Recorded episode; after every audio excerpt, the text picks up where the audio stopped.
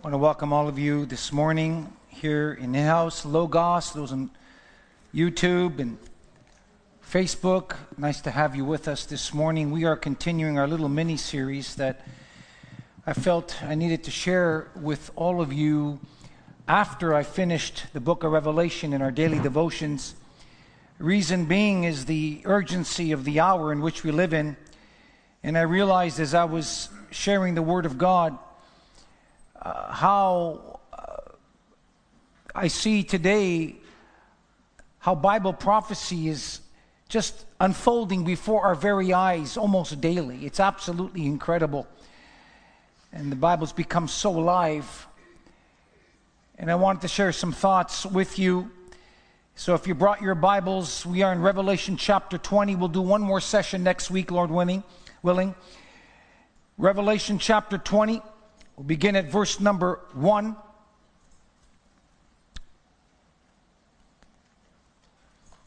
And I saw an angel come down from heaven having a key of the bottomless pit and a great chain in his hand.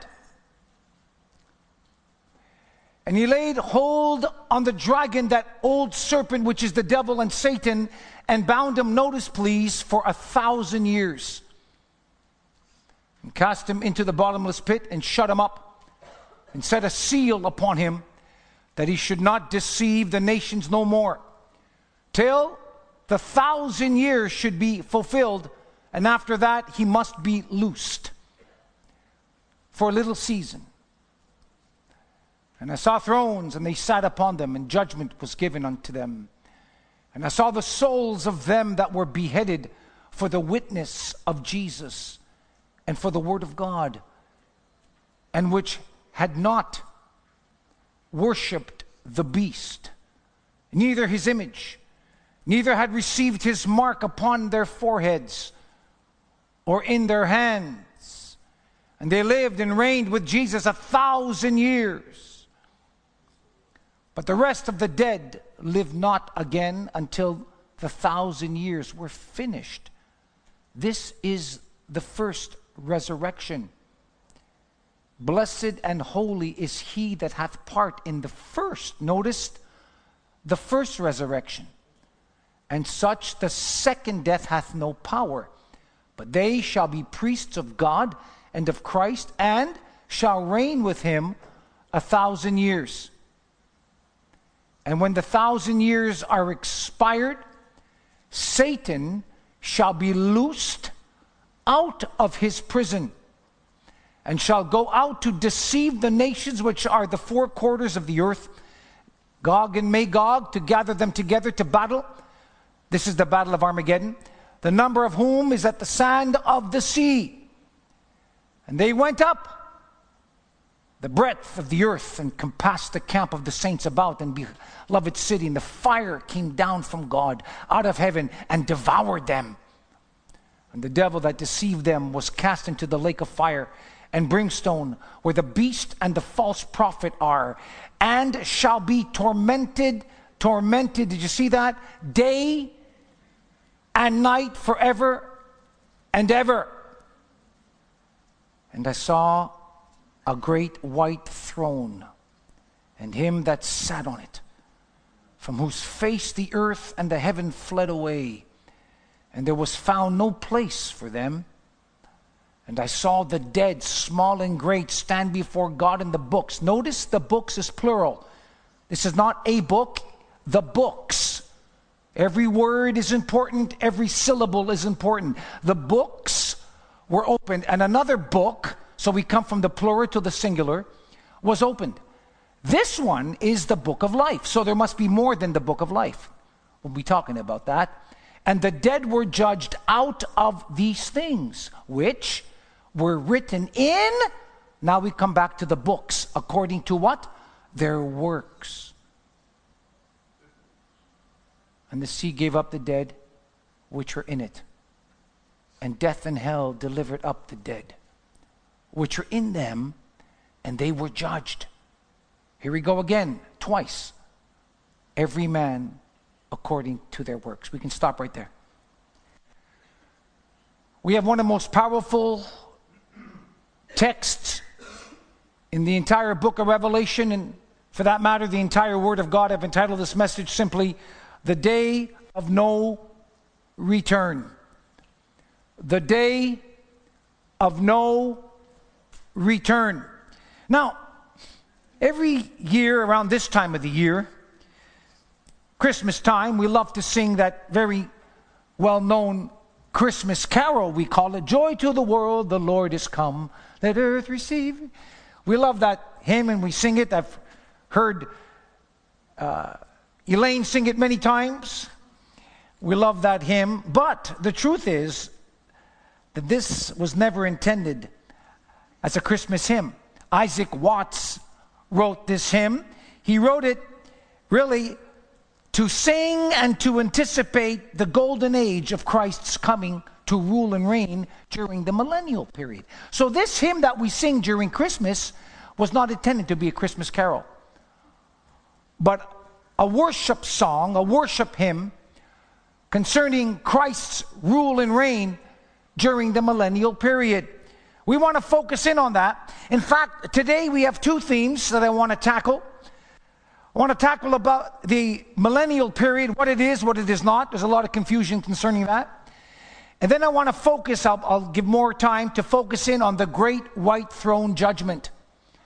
So we're going to have a twofold message this morning. I might be about 35 seconds longer than I normally am. And everyone said, amen. Yeah, I'll, I'll, see if you say amen when I, uh, when I take the 35 seconds. Uh huh. When I start, when I see you looking at your watches and saying, "Pastor, don't you know I got, I got, I got a chicken in or roasting?" Okay, all right, all right. I want you to notice verse number four in our text. The Bible speaks of this word, this term, millennial period. In the Greek, it means a thousand mille in French, a thousand, a thousand years. John mentions it over six times. And so, because it's mentioned over six times, obviously it speaks of the significance of this thousand year period, this thousand year reign. When will this thousand year reign occur? What does this mean for you and me? How do we break this down? Well, there's three views very quickly. There's the post-millennial period. These are believers, Christians, scholars who believe that the church will usher in this millennial period. That the church, be, be, due to its holiness and its the way it lives as the salt of the earth, will usher in this thousand-year reign. Well, that view was debunked over and over again because we know that the church is not going to usher in. The church is not getting getting any cold any better. In fact, it was getting worse and worse. The tribulation period is going to re- reach an apex of debauchery and barbarity. And these people believe that somehow the church is going to clean up the world before the coming of the Lord. Well, that's not true because the world is not going to get any better. It's going to get worse before the coming of the Lord. So we can't accept this view. The next view is the amillennialist view, the a meaning no. These are believers who do not believe that there will be a thousand year reign. We have to debunk that and say, how can that be? The Bible is very clear. It speaks of a thousand year period. So I don't know how they can come to this conclusion, but we believe in the premillennial period. This, and what this view means is that, that Jesus will return prior, just before the thousand years. Now, I wish I had a diagram. I don't have a diagram. But when you look at Bible prophecy and the prophetic calendar, I want you to see and notice that the Bible is very clear that when Jesus came to the earth, born in a manger, after that period of time when he died and rose again, the church age was born. The church age began when Jesus ascended into heaven, the church age began in the book of Acts. The Spirit of God came upon the church, filled the church. The church for began to preach the gospel. We are still living in the church age. This age continues when Jesus comes back to rapture the church, which I believe is very soon, will end the church age. The church will be in heaven. At that moment, it will trigger the seven year tribulation. The church is in heaven. I repeat, the church will not go through the tribulation. The church will not go through the tribulation. There'll be seven years of tribulation upon the earth. During those seven years, the Antichrist will rule, the Antichrist will reign. The 144,000 Jewish evangelists will proclaim the gospel. This is where the two witnesses begin to preach, and many signs and wonders will occur. Thousands of people will be getting saved of all nations, primarily Jews. This is where the nation of Israel will get saved, according to Romans 10. The nation of Israel will finally get saved. God will not break his covenant. He made a covenant. It is during the tribulation people, a uh, period where the Jews will realize they rejected their Messiah and they will come to know Christ. And many will die for their faith. This is where the mark of the beast 666 will be issued upon your head or your forehead. And if you deny this, you'll be saved, but you'll probably be beheaded. And as we just read, and you'll be ushered, of course, you'll be going into heaven. But this is where tribulations will rise and reach an apex. All kinds of travesty, calamity. It will be a calamitous situation. All hell will break loose during the seven year tribulations. All the plagues will be released that we just read in Revelation 5. The four horsemen of the apocalypse will be riding. Death, decay will be everywhere. The Jews will suffer much, but the Jews will come to recognize their Messiah. The Antichrist will reign. He'll demand to be worshiped in the temple that will be rebuilt, that is in the process of being built as we speak. The true colors of the Antichrist will surface. He will gather armies to fight against God, which he's always desired, wanted to do. Even back in Ezekiel and Isaiah, he was cast out of heaven because he wanted to be an equal with God. And he hasn't stopped wanting to be equal with God. He will muster armies. He will possess the Antichrist, literally. The Antichrist will have all kinds of power, signs. He will be eloquent. He'll be just as versed in religion as he is in politics. And you'll find the Antichrist having a political and religious connection. Hence, we have Mystery Babylon in Revelation 17. The Antichrist will rule the church and will rule the governments. He'll come upon the scene giving, the, giving his de- declaration that I have the answer to world peace. He'll start changing the commandments of God. And we know what's happening recently in the news with the Pope and what he's trying to do. People will flock to the Antichrist because they see something in him that's different. He will deceive myriads and myriads of people.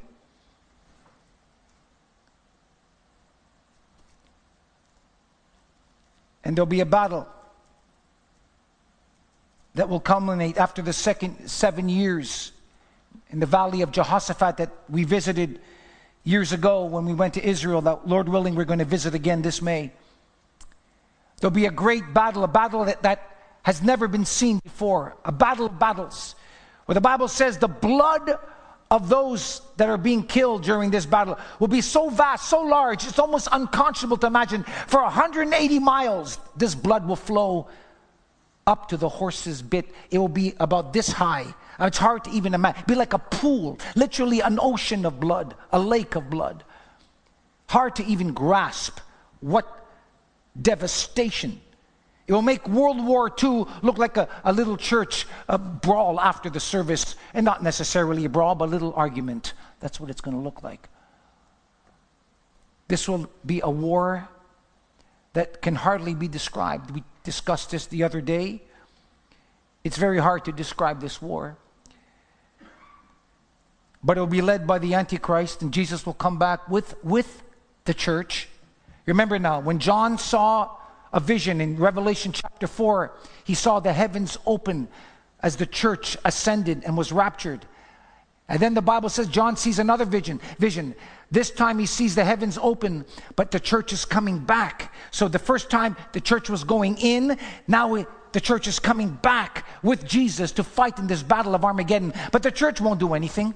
There's no power in the church by itself. The church won't be literally fighting this war. The Bible tells us they'll be wearing white robes. Have you ever seen anybody go into a battle with a white robe? There's not going to be any fighting going on. All that Jesus is going to say, he's just going to speak the word, and the enemies will fall.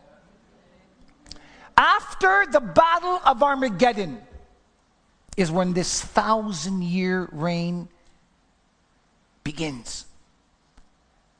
Many have asked me, Pastor, well, what does it mean when Jesus said heaven and earth will pass away? Heaven and earth, will earth pass away? No, no, earth will be revamped. Earth will be renovated. Earth will never pass away completely. And so will heaven. But how does heaven get revamped? How does heaven get. How, how in the world? Well, we're going to discuss that next week where we find the New Jerusalem. 1,500 miles one way, 1,500 miles the other way. It's called the Four Square City. Heaven will be revamped as well. So there'll be a new heaven and a new earth. When the thousand year reign takes place, this is where the new earth, the earth will change. We'll be discussing it. Something's going to change completely during this time. And so, we need to ask ourselves why do we need the millennial period? Why does the Bible speak of this millennial period? Well, I gave you a very brief introduction, but there's many reasons.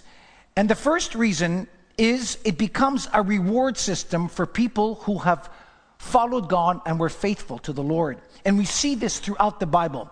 Isaiah chapter 40, Matthew chapter 5, Matthew 16, 27, Colossians 3, Revelation 22, 12, and Matthew 25, 35. Maybe you can give me Revelation 22, 12, please. And here we see that we're going to be rewarded for our works. And behold, I come quickly, and my reward is with me to give every man according to his work shall be. Everywhere you see in scripture, according to your works. We see this in Matthew uh, chapter 5 12, in Matthew 16 27, Matthew 25 34. If you want to give me another scripture, that'd be nice. We are going to be rewarded for how we live here on earth. Do you see how important this is? How important it is that we live a certain way.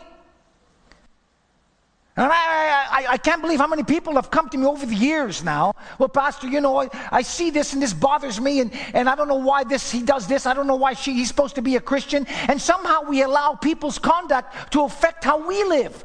It's got, well, listen, when we face God, we have no excuses. We can't say, well, Pastor, uh, or oh, sorry, Lord Jesus, you know, but did you, you see the board member? He was doing this, and my brother was doing that. It, it will mean nothing when you face God.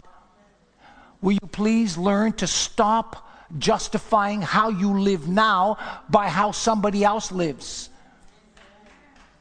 Just stop it. Because if you do that, at the end of the day, you're the one that's going to suffer. You got to live your life before God. It's always to the audience of one. Forget about what's around you, it's you and God that matters.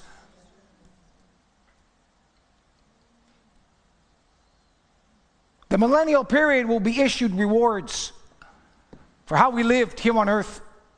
Thank you. For, oh, thank you, George. You got it for me. And so here we are. The cross.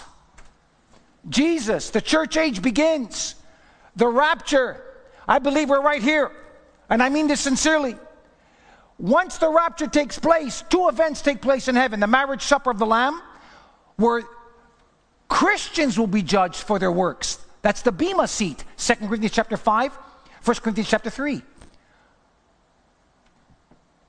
And as the marriage supper of rejoicing and praise goes on in heaven, tribulation is taking place on earth. You see, it's always the opposite. See, always the extreme. We got jubilation in heaven, but we got absolute travesty and calamity. Seven years. It's written three and a half, three and a half, because during the three and a half period, the Antichrist will demand to be worshiped right here in the temple. That's when his true colors come out. All hell will break loose primarily here during the last three and a half. And this will be the harshest tribulation. And this is when Jesus comes back with his church. Once that happens, we have the millennial period. Satan will be bound, will be released for a period of time, the Bible says. People say, well, why, why would he be released to torment the nations? Because it wouldn't be fair if everyone's been tempted and tested all these years, but these people won't. There's still going to be human beings living on earth, and they're still going to have free will of choice. And all of us are going to be tempted and tried. That's just how it is. That's the reality of it.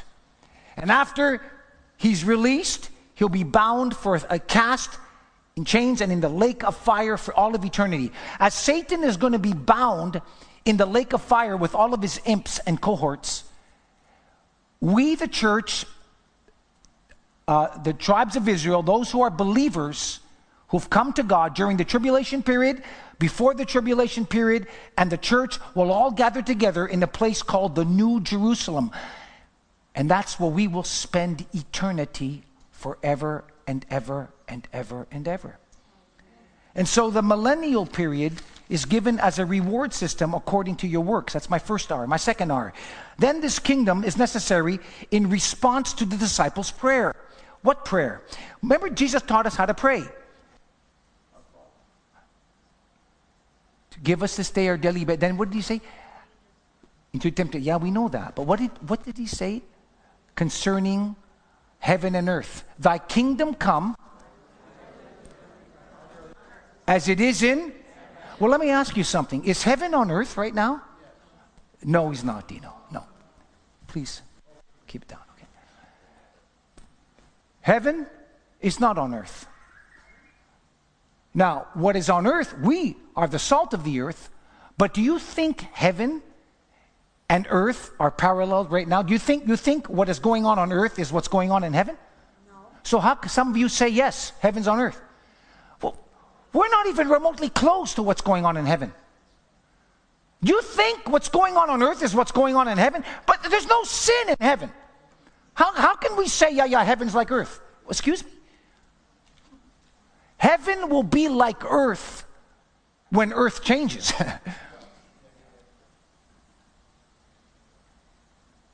and that's going to happen during the millennial period.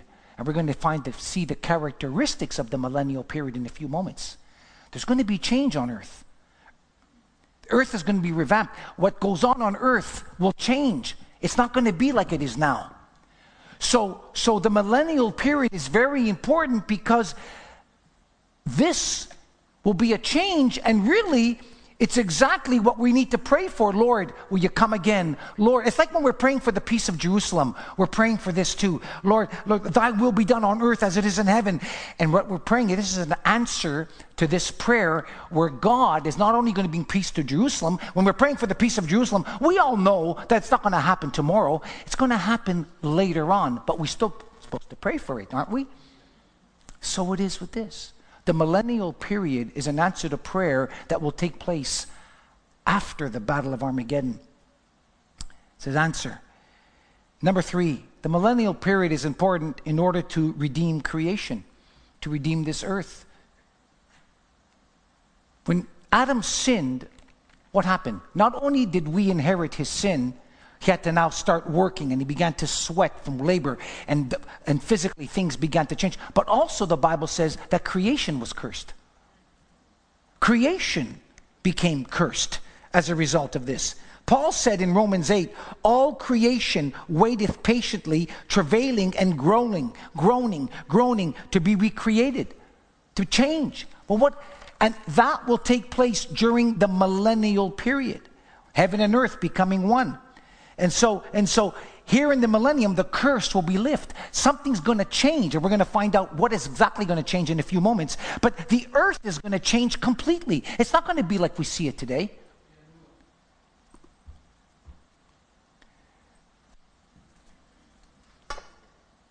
It's going to completely have a metamorphosis. And without this hope and belief, the world has no hope. Without the words of Christ, we are in serious trouble. If I didn't believe in what Jesus said, I, I, I, Paul said it too. He said it primarily, didn't he? I'd be most miserable. I, I, don't understand how people can live in this world without having this kind of hope. It baffles me how someone cannot believe in the coming of the Lord, in the truth of God's word. And so, what are going to be the characteristics of the millennial period? I don't want to spend too much time on this because my focus is the great white throne judgment. But very quickly, principles that begin with P. First of all, be a time of peace.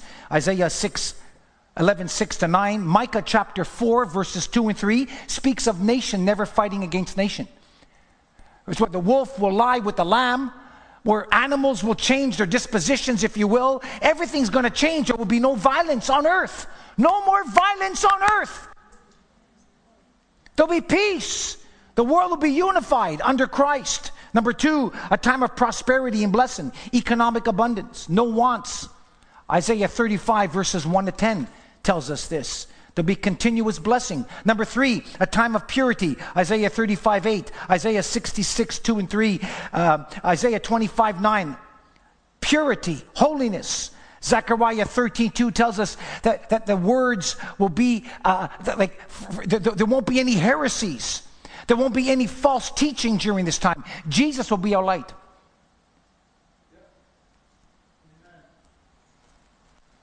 Unity under Christ. No divisions. Peace and joy and purity. Number four, a time of perpetual health. Isaiah 65, 20 to 22. Perpetual health. No death. No tears.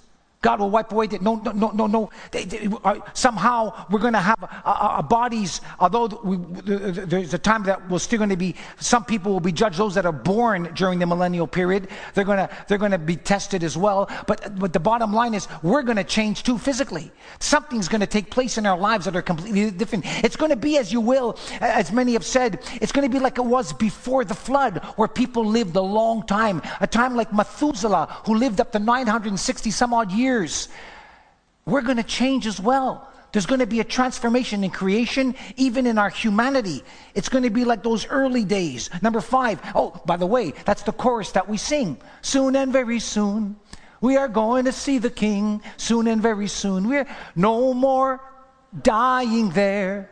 We are going. No more crying there. We, they're getting this song from this particular period of time, the millennial period. Perpetual health, then perpetual joy, personal joy. Isaiah 12, 3, Isaiah 9, 3 to 4, Isaiah 14, 7 to 8, and Isaiah uh, 7 to 8, then Isaiah 25, 8 and 9. Some personal joy that characterizes the kingdom of God, doesn't it? Joy, a joy that's unspeakable and full of glory. You'll be walking in this perpetual joy, a key ingredient in knowing God. And so, who's going to be there? Of course, Jesus will reign. But he will have also a vice regent, David. How many times do we see in the Old Testament David's name written as the king, this, this eternal king somehow, or perpetual king? Now, he's not eternal, Jesus is eternal, but, but somehow David is part of this equation. He was to rule with Jesus, and we see this in Jeremiah chapter 30, verse 8 and 9. This is very important. Jeremiah chapter 30, verse 8 and 9. For it shall come to pass in that day, this is future, that the Lord of hosts, that I will break his yoke off the neck and burst my bonds, and strangers shall no more save themselves of him. Keep going to verse 10, I believe, verse 9 but they shall serve the Lord their God and David their king, whom I will raise up to them. What? So in the verse 8 it says on, on, that day, what day? During the millennial period, where David would be like a vice regent to Jesus. He will rule with him. We see this in Revelation 3 7, the keys of David. Jesus come. So, so why would David's name be mentioned with Jesus? Because David will reign with him as king. It's hard to imagine, but that's what's going to happen. Very clearly, Hosea 3 5 speaks of this. David is, is king under Jesus, if you will. King under Jesus. And we see this in Revelation also 21 6. And so, we come to another scripture. First Peter 1 Peter chapter 1 verses 10 to 12. This is more like a Bible study this morning, but I want to make sure we all understand this. Of which salvation the prophets have inquired and searched diligently, who prophesied. So there was a time where these pro- prophets they prophesied about something of the grace that should come to you. So there's a, something going to happen in the future a certain grace, searching what or what manner of time the Spirit of Christ, which was in them, did signify when it testified beforehand the sufferings of Christ and the glory that should follow. What glory that should follow? We see Jesus suffered, but there's a glory that will follow. A glory that will follow. In one phrase, it spans a thousand years. That's going between the first coming in Bethlehem and when he comes again in all of his glory after the Battle of Armageddon. For a thousand years, Jesus will reign. When you speak of his glory, you speak of this time where Jesus will reign, where Satan will be bound. He's coming back as a lion of Judah. He's not coming back as a lamb. That was taken care of on the cross. When Jesus comes back again, he's coming back to fight this battle. It's the militant Jesus. It's the Messiah that the Jews were originally waiting for. They thought that the Messiah would come and wipe out the Romans physically. They were wrong. They didn't understand the Messiahship, the lambship of God, that he had to come as a suffering servant to save us from our sins uh, when his blood was shed on the cross. They didn't understand that. They didn't comprehend it. They wanted to come as a lion, but he's coming as a lion and he will wipe out the enemy physically. You see, what he did the first time is he brought deliverance spiritually, but when he comes a second time, he's bringing deliverance physically. Physically.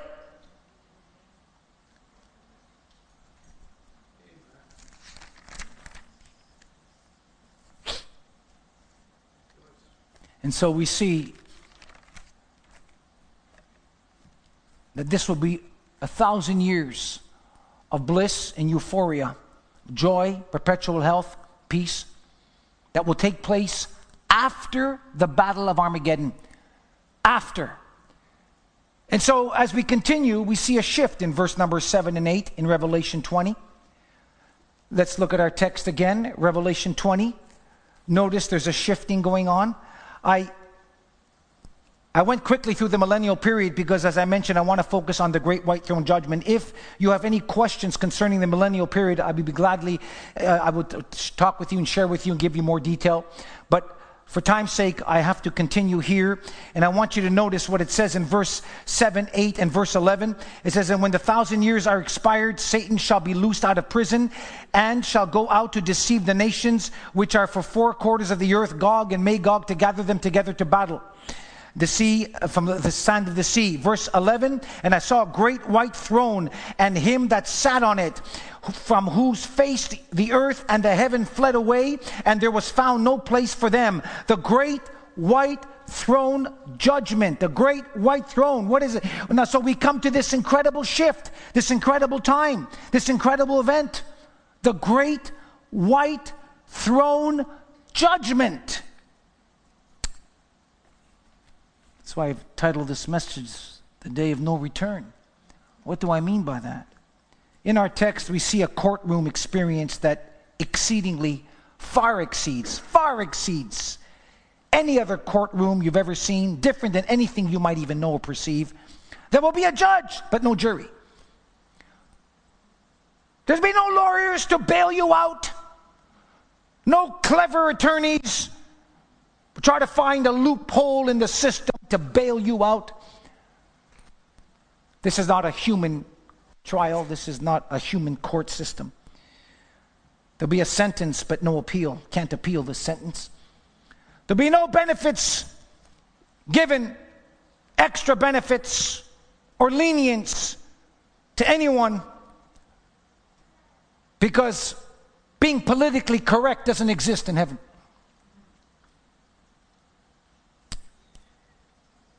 There'll be a sentence, but no appeal. And at this judgment, there'll be sinners standing before a just and holy God to give an account of their lives. Again, just in one text, you've seen it twice. They will give an account of how they lived. There's a teaching today where they don't believe that. No account for how you live. They'll tell you something like this Well, you know, Pastor, when Jesus said, Forgive them, for they know not what they say on the cross, that's exactly what he meant. Forgive them. Doesn't matter what they do, they don't know what they're doing. They're forgiven. So everybody's forgiven of their sins. Doesn't matter what they do. Doesn't matter if you're a Hitler. Doesn't matter if you're a plumber, a preacher, a politician. It makes no difference whether you killed a thousand people, whether you're Mother Teresa, it doesn't matter. You're all forgiven. Not according to the Bible. They will give an account for their works, how you lived. An account. An account.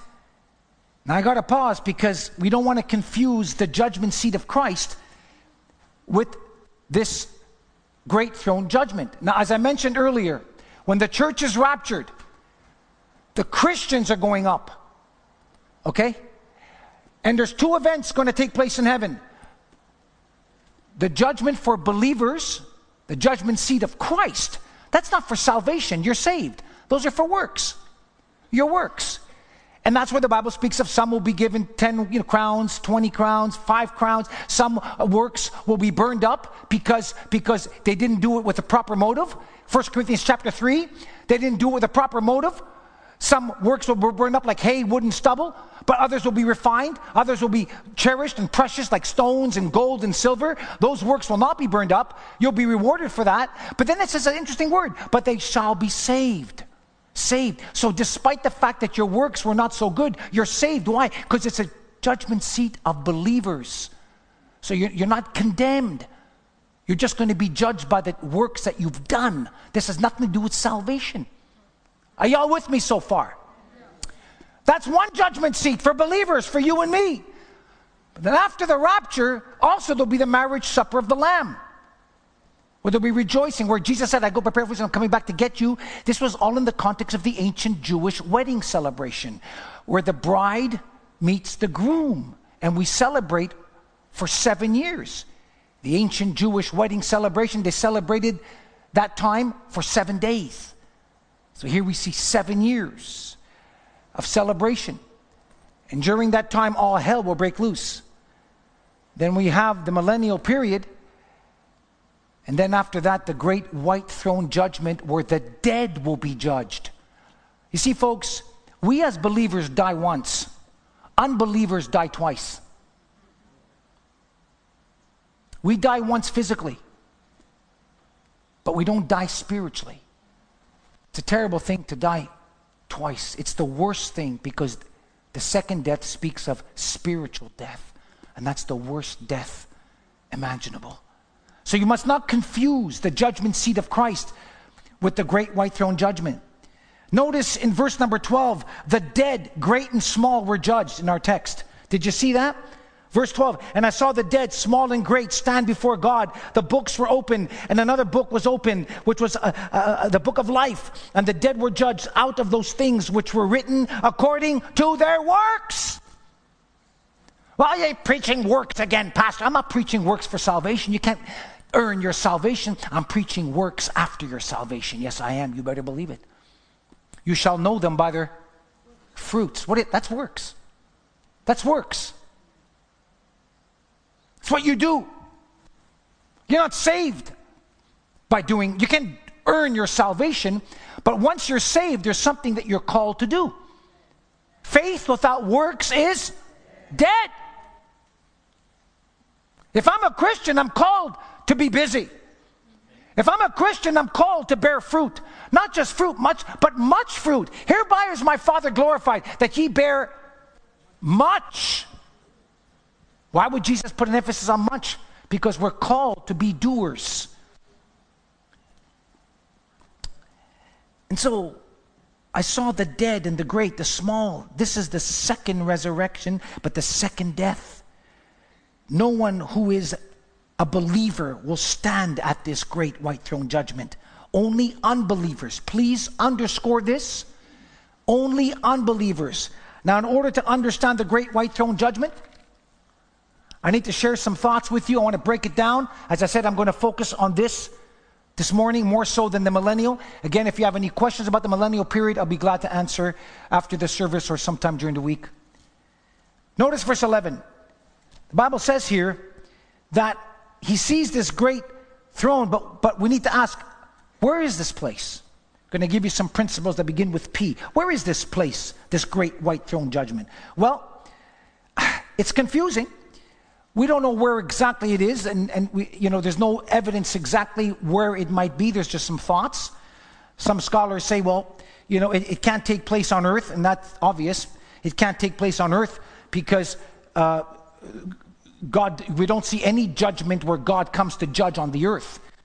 We're going to be judged by how we lived on earth. But that judgment process does not take place on earth. Secondly, Many believe it cannot take place in heaven, and I'm one for sure. It can't take place in heaven because in heaven, no sin inherits heaven. Can, there's no sin, so you can't find these people in heaven so they can be judged. So this great white throne judgment cannot be in heaven, it cannot be on earth. So some believe, and again, this is just theory. I will be honest with you, I don't even know because it's not clear. I'm not going to stand here and tell you exactly because I don't know. But what some scholars believe, it's somewhere between heaven and earth. That's what they say. And you know what? It's very possible that that's exactly where it is. I do not know. But there's definitely a place where this judgment will take place. Definitely a location of sorts. And some believe it's before the, before the heaven, before the heavens. Or, so there's a place where this judgment takes place. Number two, I want you to notice the person who's going to be there. Of course, Jesus is the focal point of everything. He's the only one who's worthy. I read chapter 5 of Revelation. We just read it. Who's worthy? There's weeping. No one's worthy to open this book. Ah, one elder say, Yes, there's one who's worthy. Jesus is worthy.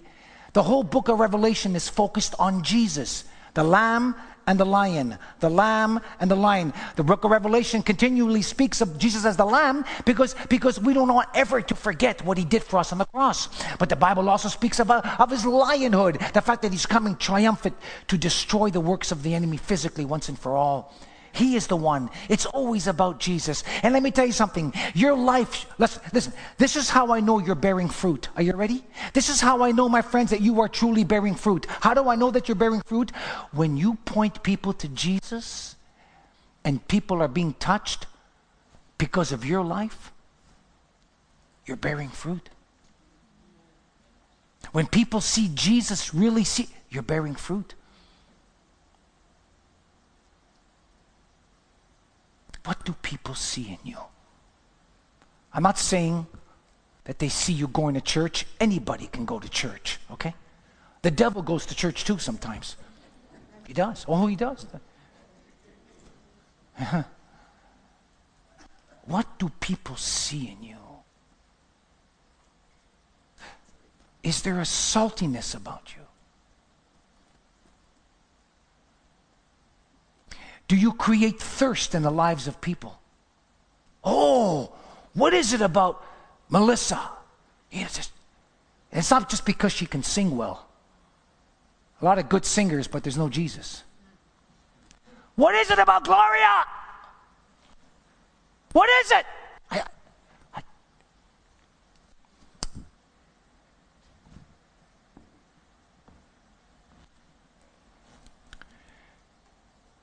pointing to Jesus. Jesus is the focal point, and He's the one who judges.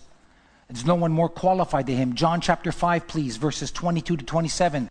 Notice what Jesus said. I'm in the book of John in my daily devotions. It's amazing how this book speaks about the deity of Christ. And there's people out there who are confused about Jesus being God. Read the book of John, it's filled with scripture speaking of his deity. For the Father judges no one, but hath committed all judgment to what? Well, what does that mean? Jewish tradition will tell you only God can judge. Well, they're right. God is the judge. And what? Jesus is the judge.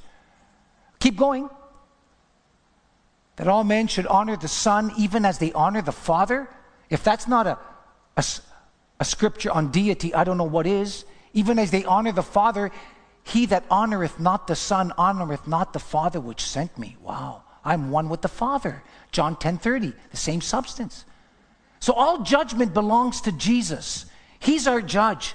He's the one that's going to stand with the, with the book of life in his hand. So we have the place. Again, I confess to you, I don't know exactly where this place is, but we have a place. Number two, we have a person. I can emphatically tell you that person is Jesus. But then there's a people, people at this judgment. Notice verse 11 and 13. It says, great and small. This occurs five times in the book of Revelation. In other words, the book of Revelation, which is inspired by the Holy Spirit, is saying, I don't care how big you are. I don't care how great you are. I don't care if you got an IQ of, of Einstein or if you got an IQ of, of some of the apostles that were called ignorant men. Great or small, it doesn't matter if you're working as some helper somewhere, which is nothing wrong with that, in some restaurant, wonderful job. Or if you're a busboy, great job. Doesn't matter.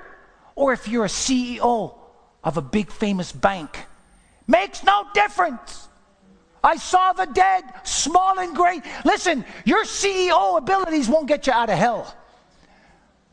Your money can't get you out of hell.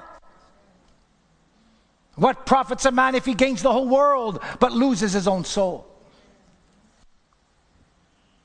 My God, how many people spend all their time trying to make money?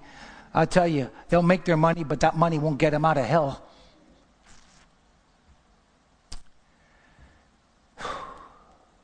Great and small. Doesn't matter if you reject Christ, whether you're great or small. You will face him. It's no one will be able to make a plea for you. And God is not a respecter of persons, and He will judge. Notice 7 and 8. We have a clear picture. Revelation 21. Are you ready for something even clearer? Look at Revelation 21, 7 to 8. Oh my goodness. Watch this now. Watch this. He that overcometh shall inherit all things, and I will be his God, and he shall be my son. But, but, here's the contrast. He that is fearful, unbelieving, and the abominable, and murderers, and whoremongers, sorcerers, idolaters, liars. Wow. Shall have their part in the lake which burneth with fire and brimstone, called the second. There's preachers today, they don't preach hell anymore. They're scared to, they don't want to offend people. Oh, there's no hell. Oh, they'll talk about heaven, but they won't talk about hell. Why would you, if you're a leader or a teacher, why would you not want to let people know about the most important thing about your destiny and future? That if I went to the doctor, listen, if I went to the doctor and he examined me. Oh, you got great eyes. Wonderful. Your knees are good. You can walk well. Well, I can't walk well, but uh, you, you got you're looking good. You got this. Your, your heart's good. Your lungs are good. Your, your liver's good. Your skin's good. Your back's good. Your knees are good. Your joints are good. But you've got cancer. Who cares for my knees? I got cancer? There are preachers today, they preach that you got good knees, your heart is good, but they forget to tell you that there's a cancer coming and that you might have cancer, and this is the way to get healed. A preacher who really cares a Christian who really cares about people will tell them that there's a heaven, but that there's a hell. But, Pastor, it's offensive. Jesus offended everybody. Do you know he offended everybody? You want to hear my daily devotions when I preached on Friday when Jesus said, You want to be my disciple? Yeah. You got to eat of my body and drink of my blood. Excuse me? And the Bible says, And many of them followed him no more after he said that. Of course, it offended them.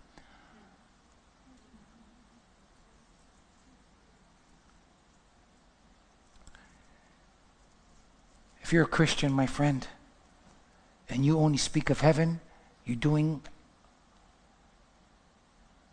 a terrible misjustice.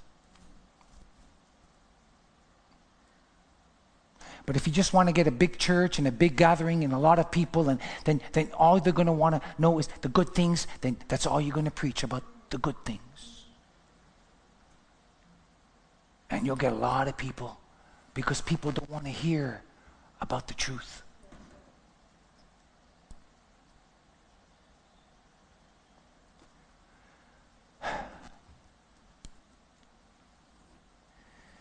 You see, in this judgment, the trial is over, judgment is past. The only thing left are the words from the judge. There's no debate. None. None. You have the place, the person, the people. What's the purpose? Verse 12 The books were open and the dead were judged according to their works. That's the purpose. According to the works, they were judged. This is not the church, these are the unbelievers. Notice the books are plural. Did you see that? Now we're going to go for a nice little journey. We're going to go for a little spiritual safari because do you remember I said to you earlier? They were written in the books. The books, so that's plural. Now, why are there books And then I saw the dead, small and great. Books were opened. Another, here it is now, and another book open. So we see now there are many books, but there was one book that was open. So we see books and one book. So we see a plurality. What does the Bible speak of different books? Absolutely. Do you know there's many books in the Bible that God records our actions? You might say, now wait a minute. Now you're really reading into the scriptures. I'm not. I'm going to show you where the Bible speaks that God records certain activities in our lives. Now, before you run out of the church, hold on to your hats, fasten your seatbelts. Then, then, if you want to run out, you go ahead. But listen first. First, we have the book of conscience. Our conscience. God's given us a conscience for a reason. The problem is when you sear it, then we, we, we get into some serious trouble. The book of conscience is found in Romans 2:15. This suggests that the possibility that this book is opened to see if we would follow our conscience. God has given us a conscience. And so in the spirit realm, it could be the Holy Spirit giving us the conviction of following certain things. And Paul tells us in Timothy that people have seared their conscience through disobedience. You know, you, you might do something, but if you keep doing something that's wrong, you might think it's wrong in the beginning, but you do it so much, it doesn't become wrong anymore, and you begin to be- believe your own lies. That is just unbelievable that you begin to believe your own lies because your conscience has been seared.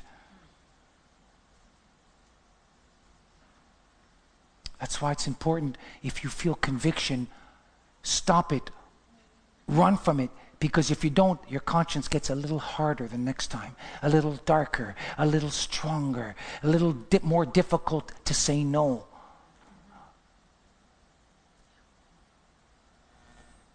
The book of the law in your heart, scholars look at that as a conscience speaking, the Spirit of God speaking to you. The book of conscience. Number two, the book of words. Here's a big one Matthew 12 36, idle words. You got to give an account for every idle word. What account? In this book. God has a book of these of these words. Look what it says. But I'm saying to you that every idle word, the word idle means empty. Okay? The Greek speaks of emptiness. So you just speak empty words. They don't mean anything, just empty. Idle words that men shall speak, they will give account. On the day of judgment, the book of words. How we speak to each other. That's, a t- that's probably the most difficult because, especially for those who, who are more extroverted, you know, it's, it, you know, who talk a lot. There's a lot of people who just talk more. Ever in a conversation, it's always one way. Just that person's always talking. See, that person's going to be, to be careful because they're going to give an account of what they said. Because usually, if you speak a lot, you might have to repent a lot too. I've been doing a lot of repenting, but you follow what I'm saying. No, but it's the truth. You can give an account of what you say. So if you said something wrong to your wife or your husband, or sorry, honey, sorry, you know, you need to deal with it right away. It's not easy, but you're going to give an account for that. God will judge every idle word, empty word. Number three, the book of secret works. Here's a good one. The book of secret words. Remember, how many times have you heard me say it? I keep saying it all the time. The secret of being a saint is what? Being a saint in what? The secret of being a saint is what? The secret of being a saint is being a saint in secret. If you're a saint in secret, you won't have anything to worry about on the day of judgment. You got any closets that are filled with skeletons and nobody knows of, you're going to have a lot to be accountable. Oh, nobody's looking at you. That's fine. God is. Ecclesiastes chapter 12, verse 14. Let us, I could quote this myself. Let us hear the conclusion of the whole matter. Fear God. Keep his commandments, for God will bring into judgment every secret thing, whether it be good. How's God going to bring it? He's got a book. He's got a book of secret works a book.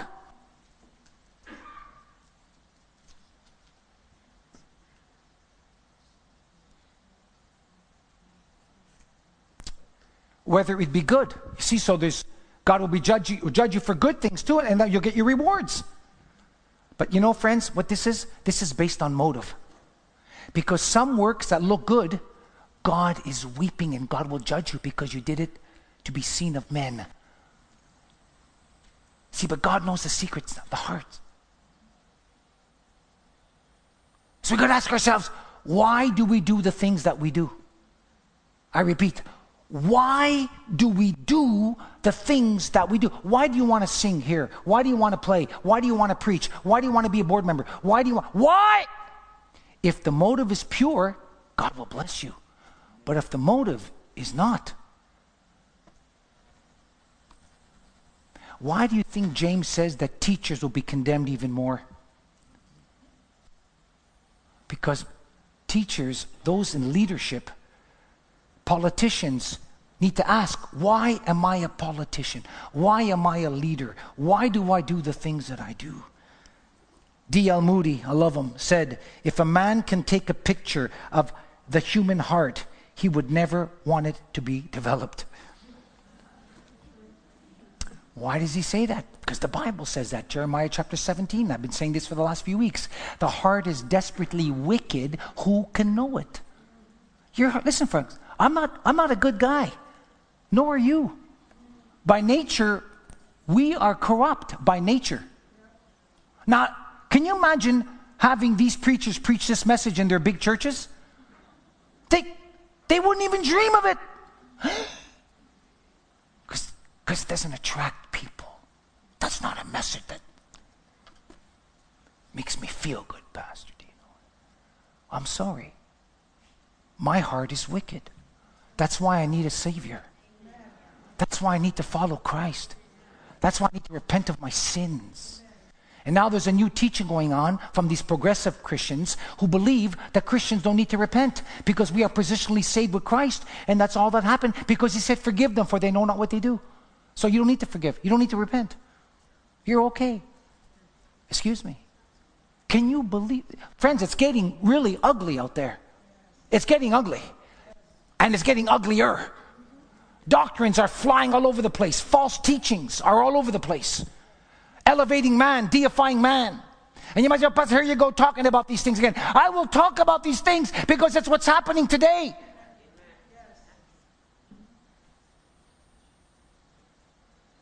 And someone needs to warn. We need to warn people.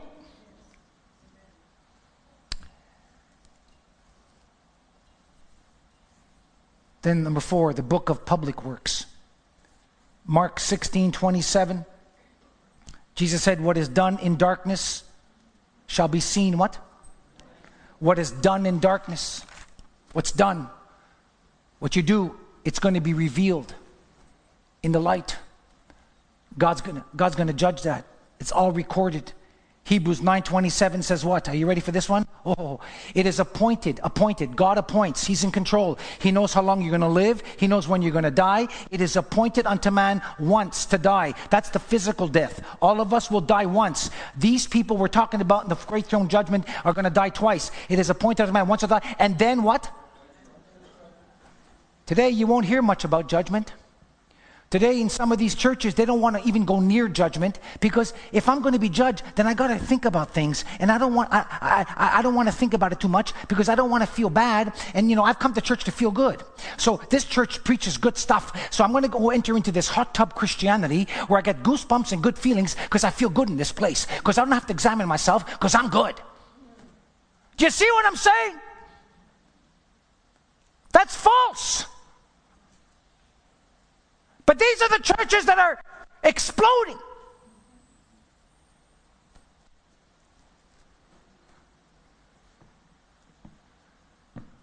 Oh, by the way, you want to see all these pews filled? You, you want to see them? I, I, I, I, I can do it. I, I tell you, I, from next week, I can start preaching a different gospel. I guarantee you, in one month or two, this place will be packed. No COVID excuse either. That's just for free. I don't know who got that. Somebody, somebody can get it. No, no excuse with COVID. No, no, no, no, no, no. You'll be here. You'll be here. I'm telling you the truth, folks. But I, I, I can't do that. I'll be doing a disservice to God and to you and to myself. The point is, God will have so much evidence at his disposal that every mouth will be stopped and they will be without any excuse.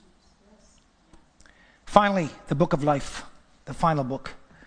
This is mentioned many, many, many times in the Bible. Exodus 32, 32 to 50, 33, Psalm 69, 28, Daniel 12, 1, Philippians 4, 3, Revelation 3, 5, Revelation 13, 8, Revelation 17, 8, and Revelation 21, 27, and Revelation 22, 19. Just for some. Just a few. The book of life. Over and over and over and over and over again. The book of life. The question is, and the big question is are you ready for the big question? I get asked this many times. The question is is it possible for a Christian to have his or her name blotted out of this book? Ah, so I got a book of life there. So I, I, can I be in the book of life and then somehow no longer in the book of life? Is, it, is that possible? And of course, there's been many views on this, and I'm not going to go into any church history. I'm not going to spend any time talking about Calvinism or Arminianism. I'm not doing that. I'm just going to say what the Bible says, okay? Period. So, so is it possible to be blotted out of this book? Show of hands. How many say yes? Let me see your hands. Nice. How many say no? Okay, so we have a few unbelievers. No, I'm just kidding. I'm just having. I'm just joking, please. Let's, I, want. I want honesty, okay? Because I used to believe that too. So I want honesty. All right. Anybody else? I guess I go put my foot mouth, but, but is there any way that your name be blotted out? Is it possible? Well, let's see what the Bible says. Let's see what the Bible says. Important. Now, let's give you a bit of a backdrop. I told you it might be 35 seconds longer than normal, maybe 37 seconds, I'm not sure. But is it possible? Well, in Roman and Greek practices of that day, this is the Roman and Greco practices of the day of Jesus when he lived during that time. Every city, every city Check it for yourselves, especially in the book of Revelation. How many churches were there in Revelation? Ephesus, that's Smyrna, Thessalonica, no.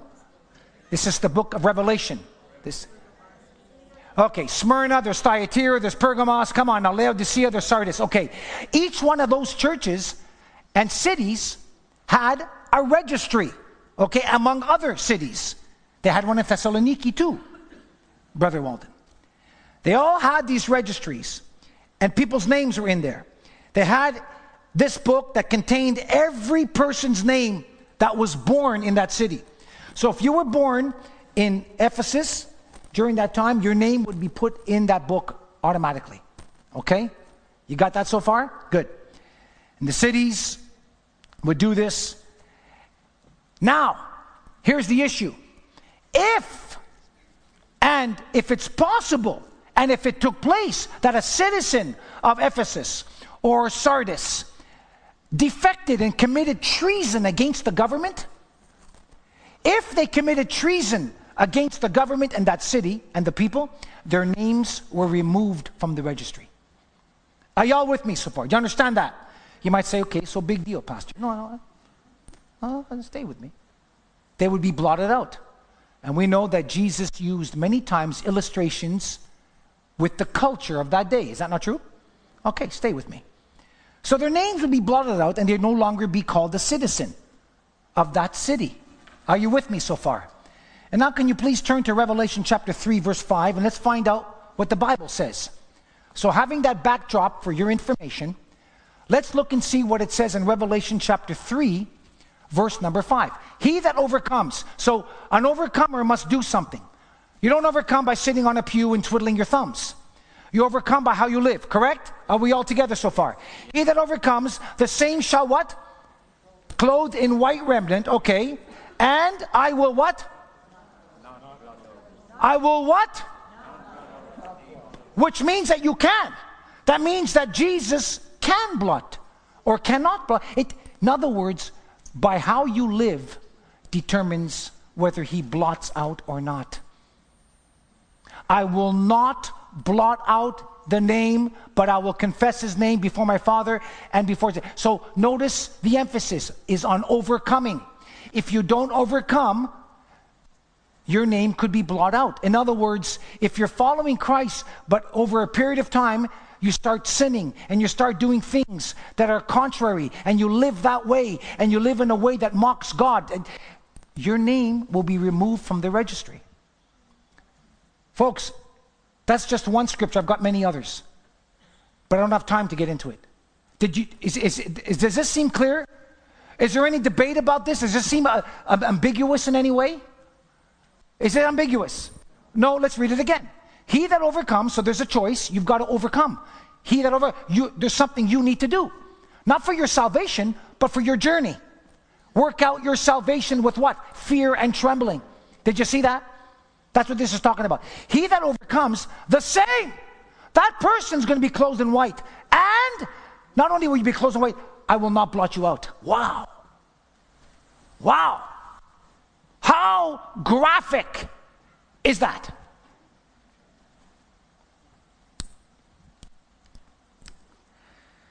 You see, this is the backdrop that forms the concepts, if you will, or the reality, if you will, of this book. And Jesus looks in the book and he sees empty spaces where their names once were. And his heart is broken. George, I want to see 1 Timothy chapter 4 verse 1. I want to see 2 Thessalonians chapter 2 verse 3. And then I want to see 2 Timothy chapter 4 verse 1, 3 and 4. Watch this now. I told you we're in a bit of a Bible study, but watch this, watch this. I charge you, I charge you. This means, this is a command. I'm tra- Paul is emphatic. He, I charge you. This is not, well, uh, nice little tiptoeing through. This is a charge. Serious, it's emphatic. I charge thee before God. Wow, this is serious. And the Lord Jesus, who shall judge, there it is, the quick and the dead and his appearing and his kingdom. So now we confirm that Jesus is going to judge. Keep going. Preach the word, be instant, season, out of season. Rebuke, excuse me, rebuke. Exhort with all long suffering and doctrine. So teaching isn't just you're so wonderful, we love you, and you're best. And it's also you need some correction. We all need correction. For the time, look at this now. For the time will come so, Paul speaking future, he's writing to Timothy, the time will come when they will not endure sound doctrine, but after their own lust shall they heap to themselves teachers having itchy ears. And they will what? That's where the blotting out comes. They blotted themselves out. They turned their backs on God. They turned their backs on God like Demas did. Look, folks, I used to believe that this can never happen, but I'm wrong. You can turn your back on God. We all can. And we see this here. Their ears from the truth and shall be turned into fable. So the truth becomes a joke. The truth becomes a fable. They don't believe it. They make fun of it. Ah, you, you, you take the Bible too serious, too literal. You know, the, the, 1 Timothy chapter 4 now, please, verse 1. Now we go to 1 Timothy. We just looked at 2 Timothy. What about 1 Timothy? Watch this now. Watch this. 1 Timothy.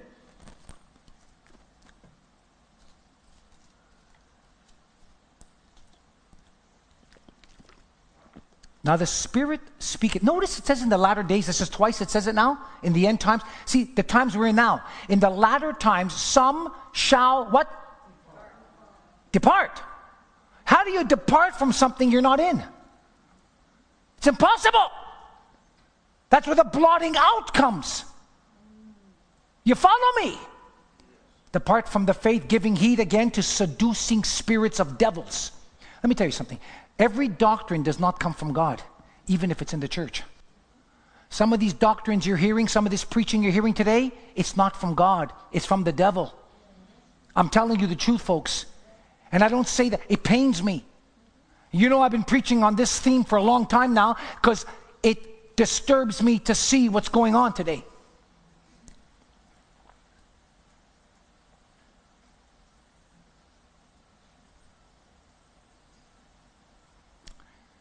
You're giving heed to these seducing. The spirits are seductive. This is not necessarily sexual. It's not speaking sexual. Seduct, it seduces you spiritually. You're being sucked into the vortex of seduction, speaking lies and hypocrisy, having, oh, there it is, conscience seared. There it is. The book of conscience.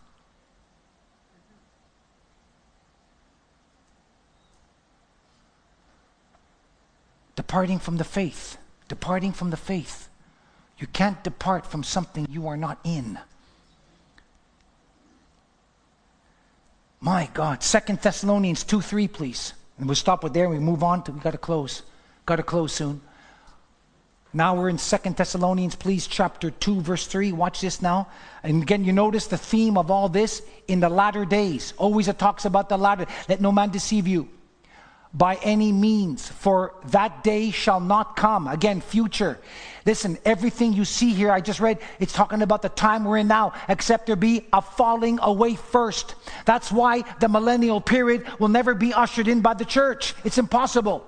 There'll be a falling away first, and that man of sin will be revealed, the son of perdition. There's gonna listen, before the Antichrist rises, there's gonna be a falling away of the church, believers. You'll see empty pews.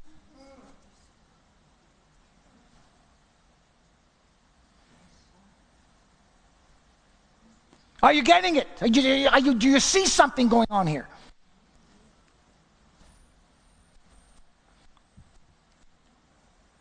Notice, except there be a falling away first, and then.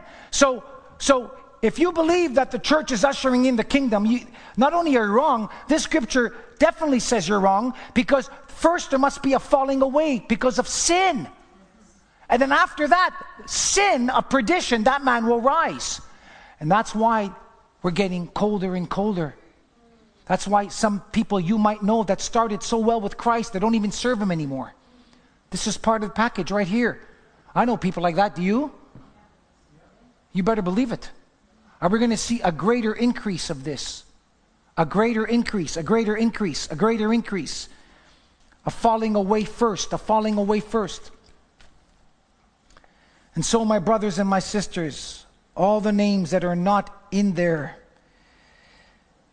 very sadly, will be cast into the fire.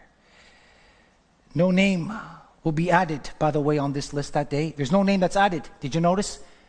There's no, no names could be added. It's too late because your works will be judged while you're here on earth. And I have people tell me, oh, pal, I'm going to wait. You know, I'll give my life to Christ later on. I got things to do. I got to enjoy my life first. Yeah, enjoy your life. What profits a man if he gains the world? Yeah, you can gain it all right, but then you, you don't know how, you don't have your destiny in your hands. You don't know how long you're going to live. You could die tomorrow. I don't know. You want to eat, drink, and be merry? You go ahead. But if you die tomorrow in that mindset, that's going to be a very sad moment. And I'm not, listen, it pains me to say this, and unfortunately, we don't hear much of this today. We really don't. Ah, you're old school, Pastor. You know, you're just an old school preacher. That's all. I'm not old school, I don't think. I'm just Bible preacher. I don't know what's about old or new. I, I don't know about that. I want to stick to the Word. I don't want to stick to man's philosophies and new traditions, and I don't, I don't, I don't want to stick on what's popular in Christianity. I, I don't want to do that. I can get lost, I, I can lose focus. And so we come to the final P. We had our place, our person, our people, our purpose, our plurality, then the punishment. The punishment. Verse 14 and 15. Where are these people going? Where do people go that reject Christ? Verse 14 and 15 in our text. Look what it says. And death and hell were cast into the lake of fire. This is the second death. Verse 15. And whosoever was not found, oh my goodness, written in the book, you see, you can't add your name there, was cast into the lake. How can we preach a gospel and don't want to look at this? How can we do it? How can you be honest with yourself and all you want to do is talk about heaven, do you know that Jesus spoke more about hell than he did heaven? Three times more, by the way. And that I researched myself. Three times more. Why? Because his love, his love, love will warn. Love will not just put under the carpet, oh, you know, what are they going to think of me? And it's not the right time. I hear this. Well, you know, it's not the right timing, Pastor. Of course, timing is important, but people justify, well, it's not the right, because they didn't want to do it. Big difference. If you truly love people, you're going to want to tell them. Now, you think about that. I know some people laugh at you, but if you really love them, you're going to tell them. Are you with me? If you really don't love them, then you'd be concerned about your flesh. Oh, what are they going to say of me? That's pride. That's flesh. Me, me, me. Oh, you know, they might think I'm a little strange. You know, I want to get to know them first, yeah? Get to know them for 20 years and finally you say the gospel. Of, no, no, no, no, no. I, I don't buy that. Punishment. Matthew 25, 41 to 46, please. I'm going to close, but just before I do, Matthew 25, 41 to 46. Watch this. This is so powerful. Matthew, tw- this is one of the most scary, this is one of the most sobering scriptures in the entire Bible. Matthew 25, 41 to 46. Then shall he say also unto me on the left, there'll be the people, the goats and the, and the sheep. On the left hand, depart from me. These are these goats, those that appeared to be like sheep, but they were goats. You cursed into everlasting. Jesus, these are the words of Jesus. He calls cursed to everlasting. How can you justify this scripture? Well, there's no hell, they tell you. Well, depart from me, you cursed, into everlasting. That's eternal. Fire prepared for the devil and his angels. Then they'll tell you, but, Pastor, you see? Devil and his angels. No, he's speaking to the people. He's telling them you're going there. Are you with me? He's not saying the devil's only going there. He's not saying just his angels. He's speaking about you or me or anyone who, who has a false relationship with Christ. Then shall he say also unto them on the left hand, Depart from me, ye cursed, into everlasting fire. apart from the devil and his angels. Verse 42. Keep going.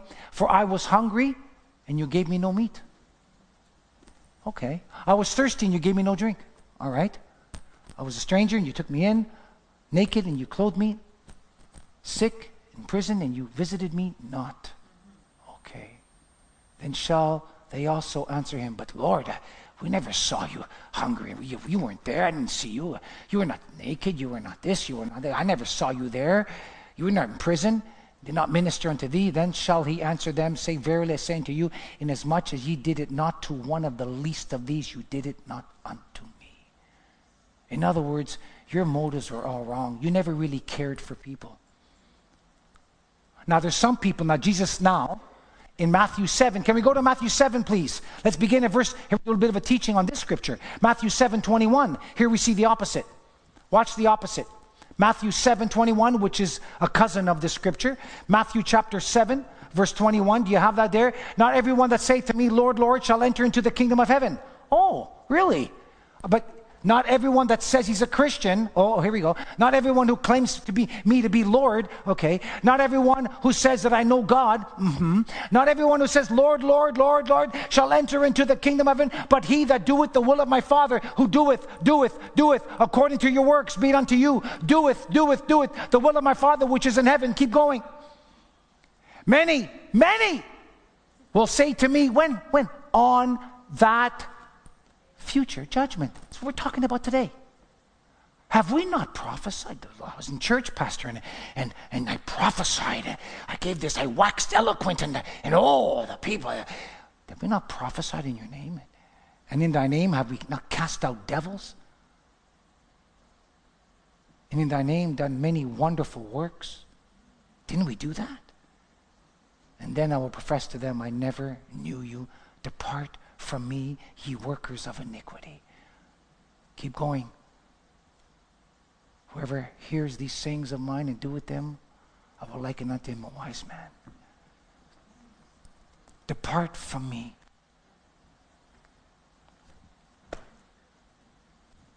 Boy, yeah, you don't want to preach this stuff today, do you? Pastor, you mean that they're going to shut you down.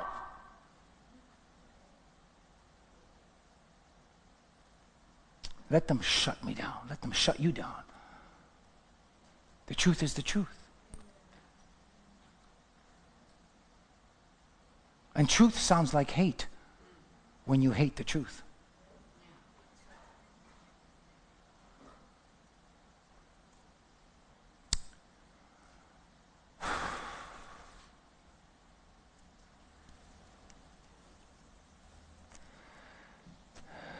For God so loved the world that he gave his only begotten Son, that whosoever believes shall not perish. Perish from what? But have everlasting. See again the contrast between perishing and everlasting.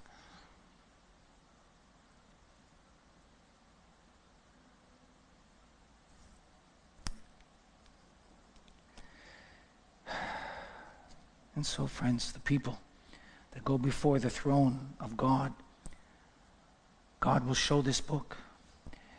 And God will reveal to these people at judgment how many times they fail to heed His word. They fail to succumb to their conscience. And God will scan the pages with His nail scarred hands. Search and search, and their names will not be there.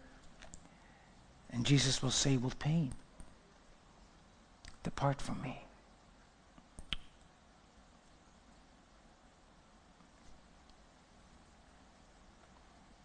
Depart from me. Romans 1:18, depart from me. Romans 1:18, I've quoted this several times already. Not today, last week. Romans 1:18. What does it say? For the wrath of God is revealed from heaven against ungodliness and unrighteousness of men who hold the truth in unrighteousness. You have the truth, you know the truth, but you're not living up to it. Unrighteousness. Because that which may be known of God is manifest in them, for God hath showed it unto them. For the invisible things of Him, of the creation of the world, are clearly seen, being understood by the things that are made, even His eternal power and Godhead, so that they are without excuse. And then it says, God revealed Himself, and they began to worship God but they ended up worshiping the creation more so than the creator. You know, people that create worship the creation, new age philosophers and teachers, they worship Mother Earth. You hear somebody talking about Mother Earth, turn around, preach to them, give them the gospel, then turn around. Mother Earth, crystals and paganism and witchcraft and new age. This is what these people ended up worshiping the earth. Here's what's going on here rejected God. They turned from God. For the invisible things of, uh, are, are seen from creation are clearly seen. Verse 21 Because that when they knew God, they glorified Him not as God, neither were they thankful. Thanklessness is another characteristic of the days in which we live in. People are so thankless today. They're just so thankless. Have you ever thought that one of the signs of the end times is Thanklessness? It's an epidemic. People are so negative, thankless.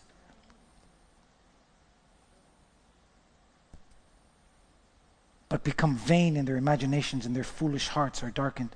Professing themselves to be wise, they became fools, and changed the glory of the incorruptible God and the image like a corruptible man, birds, four footed beasts, creepy things. Hinduism what is Hinduism? They worship animals, elephants, cows. Cows have more rights than human beings in India.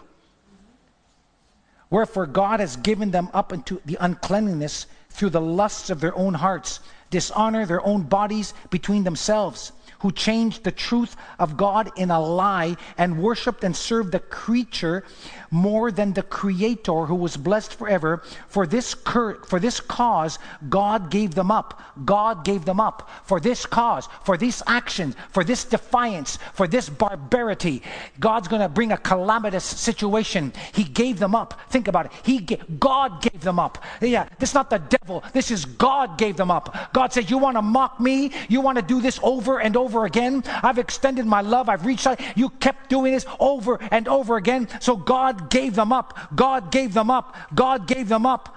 God caused them up. Affections, what? Affections for even their women did change the natural use into that which is against nature, and men leaving the natural use of a woman, burning in the lust of one towards another man. I can't, I can't, I can't, I can't even grasp it. I'm sick and tired of this. People all over the place. All you see today is, is this militant homosexual spirit that's running rampant on television, in our schools, uh, in our nation. Everybody's on this bandwagon, but it's not a bandwagon. It's exactly what happens when you defy God.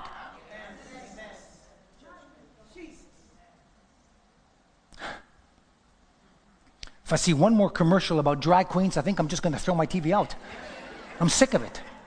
Everybody has drag coming on with what, what, what? I'm sick of it. They're trying to push this agenda on our children, making them think it's normal. And I've said this, and now there's drag queen preachers out there. Did you know that? Did you Google Pentecost or Pennycost, P E N N Y, cost? The audacity to equate her name with the day of Pentecost when the Holy Ghost fell. And she's going around preaching, telling people don't to be conformed to this world, misquoting Romans 12. In other words, don't succumb to peer pressure, be who you are. Gay, be proud of it. That's what these preachers are preaching.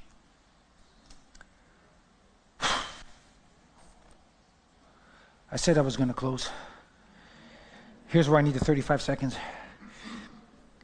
And so, friends, do we not see the severity of this thing? Is there something that you can do? Yes, there is. Do we not see the severity of this problem? Is there something that you can do? Yes, there is.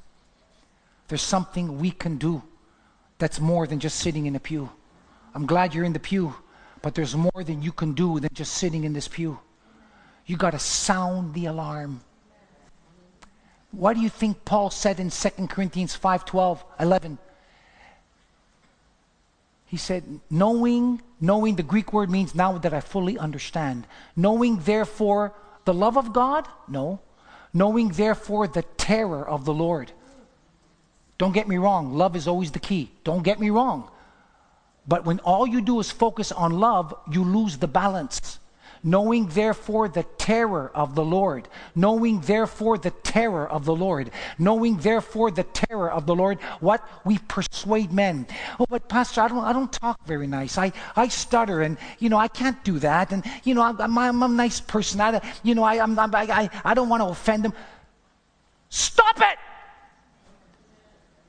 Just stop making excuses. Do you love God? Do you love people? If you do, get over yourself. Get over yourself. Get over those insecurities. These things are what going to rob others from hearing the truth. We persuade men. But we are made manifest unto God, and I trust also are made manifest in your conscience.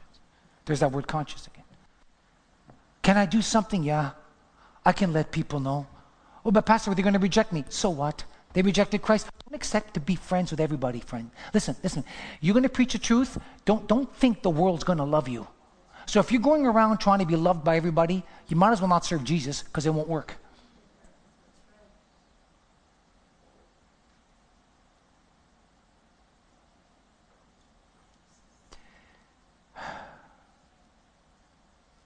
Ezekiel chapter 3, verse 17.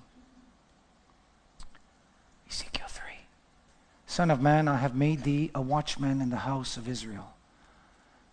Therefore, hear the word of my mouth and give them warning, give them warning, give them warning, give them warning, give them warning, give them warning. Warning from, from what? From what? Warning from what? Verse 18.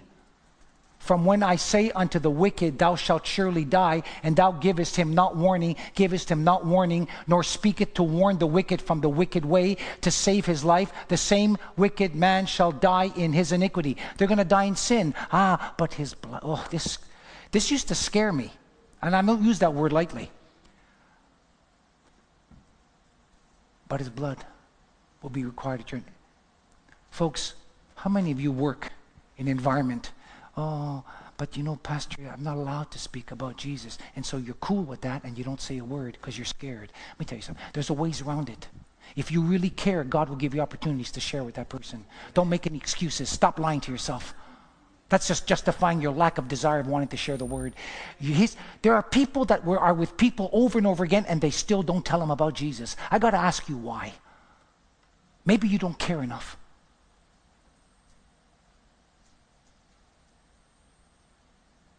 I don't know. When I got saved, man, maybe, I don't know, maybe I lost my mind. I'm not sure. But when I got saved, I wanted the whole world to know. My family were the first, and they, they, they my, some of my family members hated me. You know my story. I'm not kicked me out of their house. One of them, they, listen, if you love people, you are going to want to warn them. Are you a parent? Do you not warn your children? Be careful when you cross the street, or do you not warn them? Make sure you don't talk to strangers and go into. Of course, you warn them. Why? Because you love your children. Why can't you do that about the souls of men?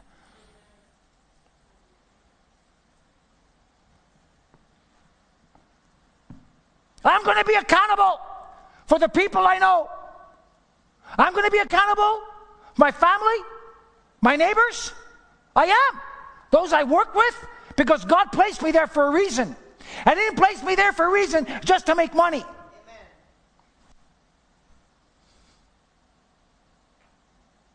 Or just to buy a house and that's where I live. And there are neighbors around, there are people God has placed you. People, people, people, there's something I can do, there's something I can do. Did not Jude say in verse 23, having compassion, snatching them out of the fire, having compassion. See, that's what compassion is. That's compassion. You're doing your best to warn them, to snatch them out of the fire. You're doing, it might not happen, but you're warning them anyway because God gives the increase. You can't snatch them out forcefully, but you can share and share, and God does the work. But you see, your responsibility is to warn. And I've given you the two W's over and over again. We warn, but God woos. And as long as we warn, as long as we tell the truth, I believe God's going to woo. And so we are also wooed. And because we are wooed, we warn. It goes both ways.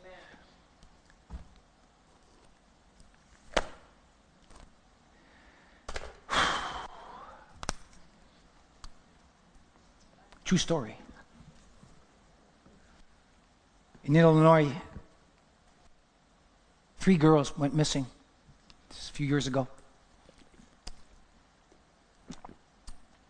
Three young girls, teenagers. One was preteen. And like every city or community, especially communities, they went crazy to try to find this, these girls that were missing. And went on and on, billboards, this and that. They had a search party. They got a search party and they went into the woods. There was wood to find these girls. And they went searching and searching and searching and searching and searching. Three days later, they found two girls. They were alive. They brought them back. Parents there, they were all ecstatic. They couldn't believe it. And the searchers said, Well, we found two out of three. That isn't too bad, is it?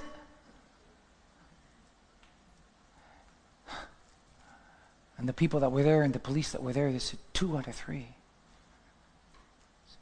What if that one person that you didn't find was your, your daughter?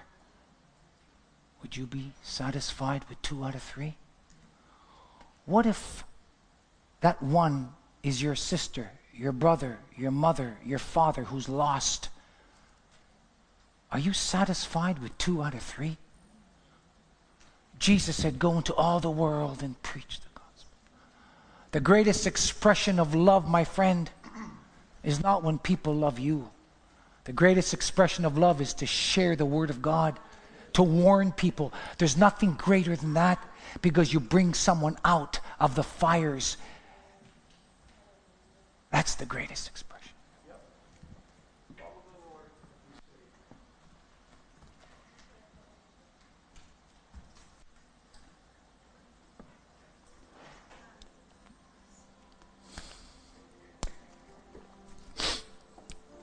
It's a tough one today. It's a tough one because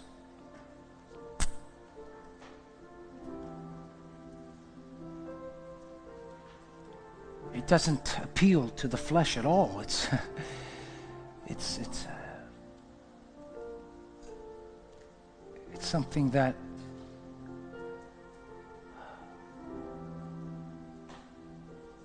it's hard to grasp.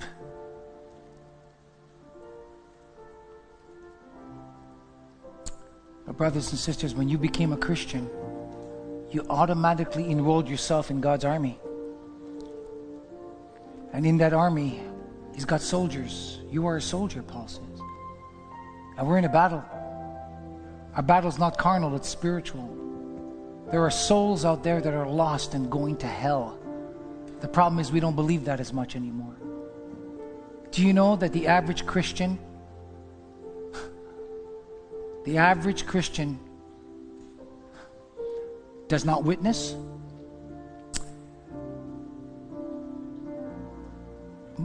and has not won a soul. If that Christian's been saved for 20 years, just give has not won one soul in the last 20 years. Now, that is to me almost this is the average, okay? The average. Now you think about that. That tells me that you just come to church and just want to be fed. We have, a, have a, 95% of all Christians do not evangelize. That's, that's, that's a fact. 95% of all Christians do not evangelize. Barna Institute. Granted, this was taken 20 years ago, but I think it's even worse now. We're too fearful. The fire isn't burning. Because you see, when the fire's burning, like the man, the leper that went ablaze to tell people who healed him, so will you, so will I. But if there's no fire, there's no desire. Why do you think we pray for revival so much? Why? Because when we get revived, God's fire hits you, you will never be the same again. And the first response to receiving fire is to share that fire.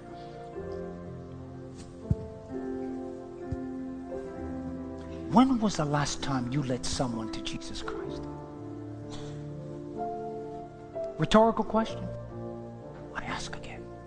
When was the last time you've had enough compassion to lead someone to Jesus Christ? Let's all stand together.